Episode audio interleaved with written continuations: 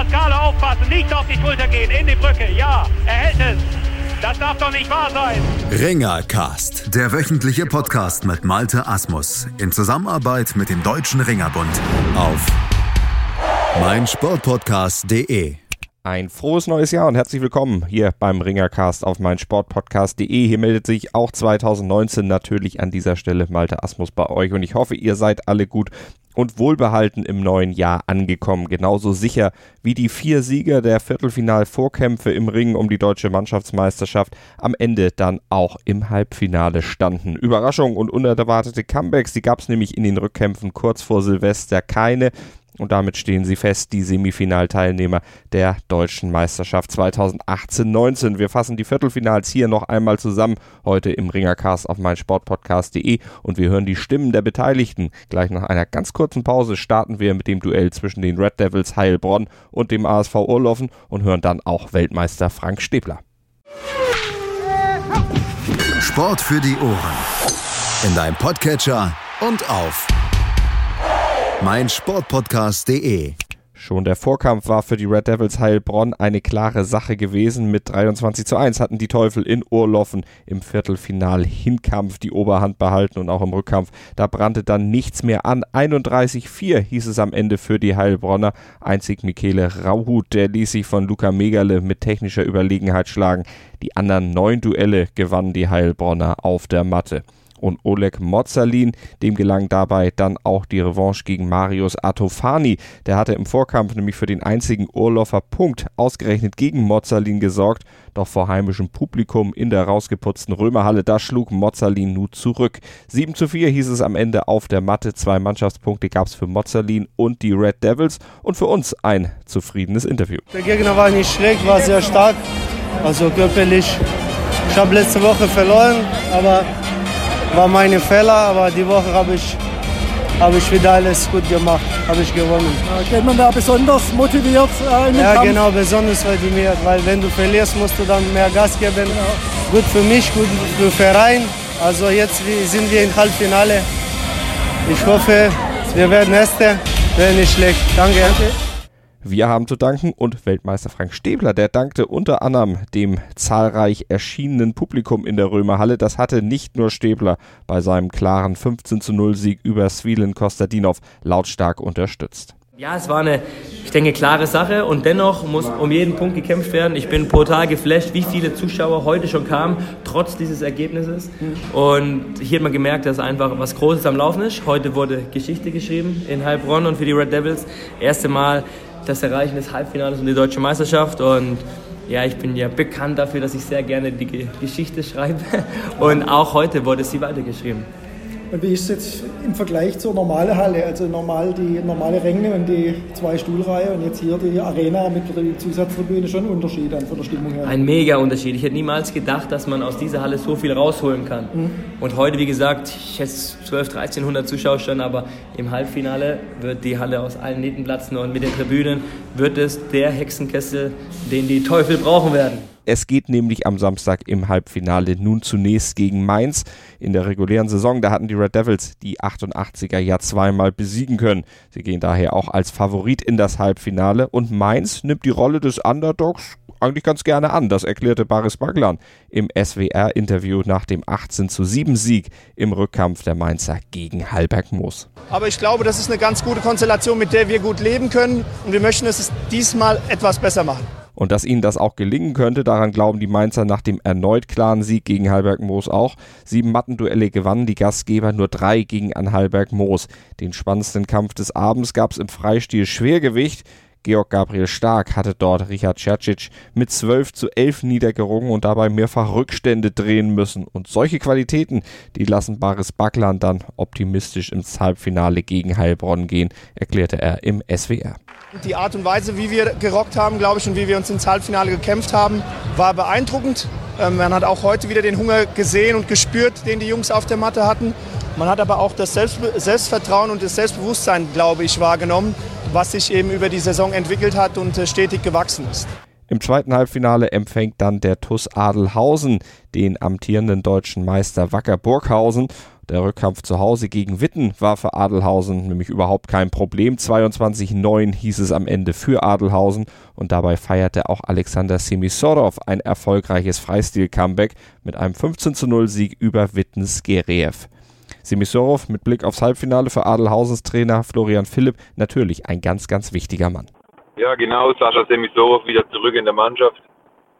Wir hatten natürlich den Vorteil, dass wir aufgrund der Tabellensituation äh, Semi schonen konnten und ihn jetzt ähm, zu den Playoffs, zu den K.O.-Kämpfen ähm, topfit in der Mannschaft zurückhaben. Allerdings könnte im Halbfinale Peter Oehler fehlen, der verletzte sich nämlich bei seinem Kampf unmittelbar nach dem Start und musste dann aufgeben. Florian Philipp konnte uns im Telefoninterview noch keine genaue Diagnose stellen. Ja, Peter hat sich verletzt gleich am Anfang des Kampfes. Wir ähm, warten immer noch auf die Diagnose und ähm, können noch gar nichts dazu sagen. Wir hoffen jetzt einfach mal, dass es nicht so schlimm ist. Ähm, und er wieder einsatzbereit sein wird. Witten konnte auch in Adelhausen wieder keine volle Mannschaft an den Start bringen. Ärgert sowas einen gegnerischen Trainer, Herr Philipp? Wie im Vorkampf auch schon. Ähm, wir werten das nicht. Für uns spielt es auch ähm, nur sekundär eine Rolle. Ähm, wir wollten ins Halbfinale immer drin.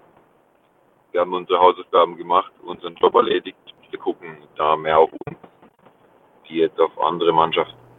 Nach einem so deutlichen Sieg im Viertelfinale geht es nun also gegen den amtierenden deutschen Meister Wacker Burghausen. Sind Sie eigentlich zufrieden mit dem Los, Herr Philipp? Klar, ähm, Burghausen amtierende deutsche Mannschaftsmeister. Hätte man vielleicht die nochmal ein anderes Los wünschen können, aber wir sagen uns, wer ganz nach vorne möchte, der muss äh, in den Playoffs im Viertelfinale oder auch im Halbfinale ähm, jeden besiegen können. Ähm, von daher spielt für uns das Los keine größere Rolle in dem Sinn. Halbfinale in der Dinkelberghalle. Was ist das Besondere an so einem Hexenkessel? Worauf freuen Sie sich als Trainer und was macht den Kampf aus Ihrer Sicht so bemerkenswert? Halbfinale in Adelhausen in unserer kleinen Ringerhalle der Sparkassenarena hat sich letztes Jahr als positiv bewiesen im Halbfinale gegen Köllerbach im Vorkampf. Ähm, kleine Halle, viele Zuschauer, hitzige Atmosphäre, wir sind das gewohnt wenn der Hexenkessel überkocht. Für uns Sportler, Trainer was ganz, ganz Besonderes. Und ähm, darauf freuen wir uns natürlich auch riesig. Wir hoffen, dass der Zulauf gleich oder sogar mehr sein wird wie gegen Köllerbach letztes Jahr. Jetzt im Spitzenkampf gegen Burghausen und keine Angst, wir lassen niemand draußen. Platz ist für alle. Ob Steh- oder Sitzplatz, das sei mal dahingestellt. Top-Stimmung ist also am Samstag in Adelhausen garantiert wenn dann Wacker Burghausen kommt. Das Duell ist ja so etwas wie das vorweggenommene Finale. Beide Teams, die kamen ja extremst souverän und ungeschlagen durch die Gruppenphase und Burghausen schlug dann auch im Rückkampf des Viertelfinals Köllerbach wieder mit 17 zu 11. Sechs Duelle auf der Matte gewann der Meister und konnte wie schon im Finale letztes Jahr die Saarländer ausnocken. Die Köllerbacher Wünsche, Träume und Hoffnungen, das 10 zu 13 aus dem Vorkampf doch noch drehen zu können, die gingen vor 1100 begeisterten Ringerfans letztlich nicht in Erfüllung. Einige Komponenten hätten nicht gepasst, analysierte Etienne Kinsinger hinterher laut Saarbrücker Zeitung etwas kryptisch. Deutlicher wurde da schon Altmeister André Schicker. Der machte vor allem einige Absagen für die Niederlage verantwortlich. O-Ton in der Saarbrücker Zeitung. In der Runde stehen wir stark, in den Playoffs dann so eine Scheiße. Istvan Vereb, der hatte nämlich abgesagt, auch Gennady Kudinovic mischte nicht mit. Ohnehin schien es dem Vernehmen nach schon etwas länger hinter den Kulissen in Köllerbach zu brodeln. Mal gucken, wie es da weitergeht, was da in der Offseason dann passiert. Und so steht jetzt also Wacker Burghausen im Halbfinale und die Burghausener, die hoffen natürlich weiter auf die erfolgreiche Titelverteidigung.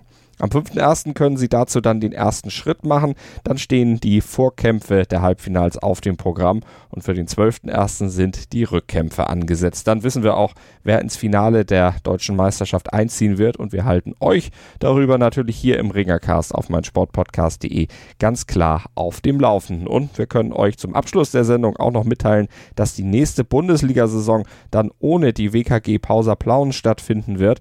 Nach dieser verletzungsbedingt ziemlich schwachen Saison mit dem vorletzten Platz im Südosten. Da haben die Vogtländer nämlich jetzt entschieden, sich aus der Bundesliga zurückzuziehen. Sie planen für die Regionalliga und setzen darauf, mit ihren zahlreichen Talenten eine neue Ringergeneration aufzubauen. Wir wünschen dabei natürlich viel Erfolg und drücken die Daumen. Über die Fortschritte werden wir euch hier im Ringercast selbstverständlich dann auch auf dem Laufenden halten. Und wir halten euch, wie bereits angekündigt, natürlich auch um das Ringen um die deutsche Meisterschaft auf dem Laufenden und werden uns dann schon am nächsten Mittwoch wieder melden, dann mit den Zusammenfassungen der Vorkämpfe der beiden Halbfinals. Die gibt es dann hier wieder im Ringercast auf meinsportpodcast.de. Bleibt uns gewogen, abonniert den Ringerfeed, abonniert den Ringercast bei uns auf unserer Webseite oder bei iTunes, dann verpasst ihr keine neue Ausgabe, seid immer bestens informiert und habt die entsprechenden Sendungen auf dem Podcatcher eurer Wahl jederzeit zum Anhören parat. Und das gilt natürlich nicht nur für Ringen, das gilt nicht nur für den Ringercast, sondern das gilt für alle Sportarten, die wir abbilden, für alle Podcasts, die wir für euch bereitstellen. Und das werden täglich mehr. Schaut mal vorbei auf unserer Webseite auf meinsportpodcast.de und informiert euch selber über unser großes Angebot. Vielen Dank für diese Woche. Bis zur nächsten Woche im Ringercast, sagt Malte Asmus.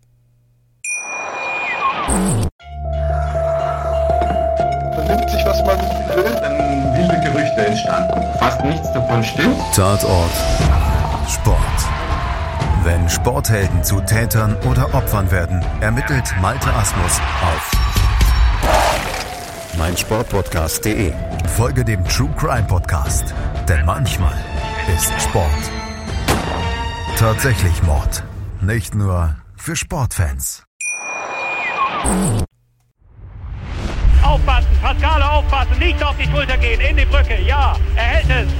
Das darf doch nicht wahr sein. Ringercast, der wöchentliche Podcast mit Malte Asmus in Zusammenarbeit mit dem Deutschen Ringerbund auf meinsportpodcast.de. Sportplatz mit Malte Asmus und Andreas Thies. Täglich neue Podcasts aus der Welt des Sports. Von Airhockey bis Zehnkampf. Berichterstattungen, Interviews und Fakten. Sportplatz auf meinsportpodcast.de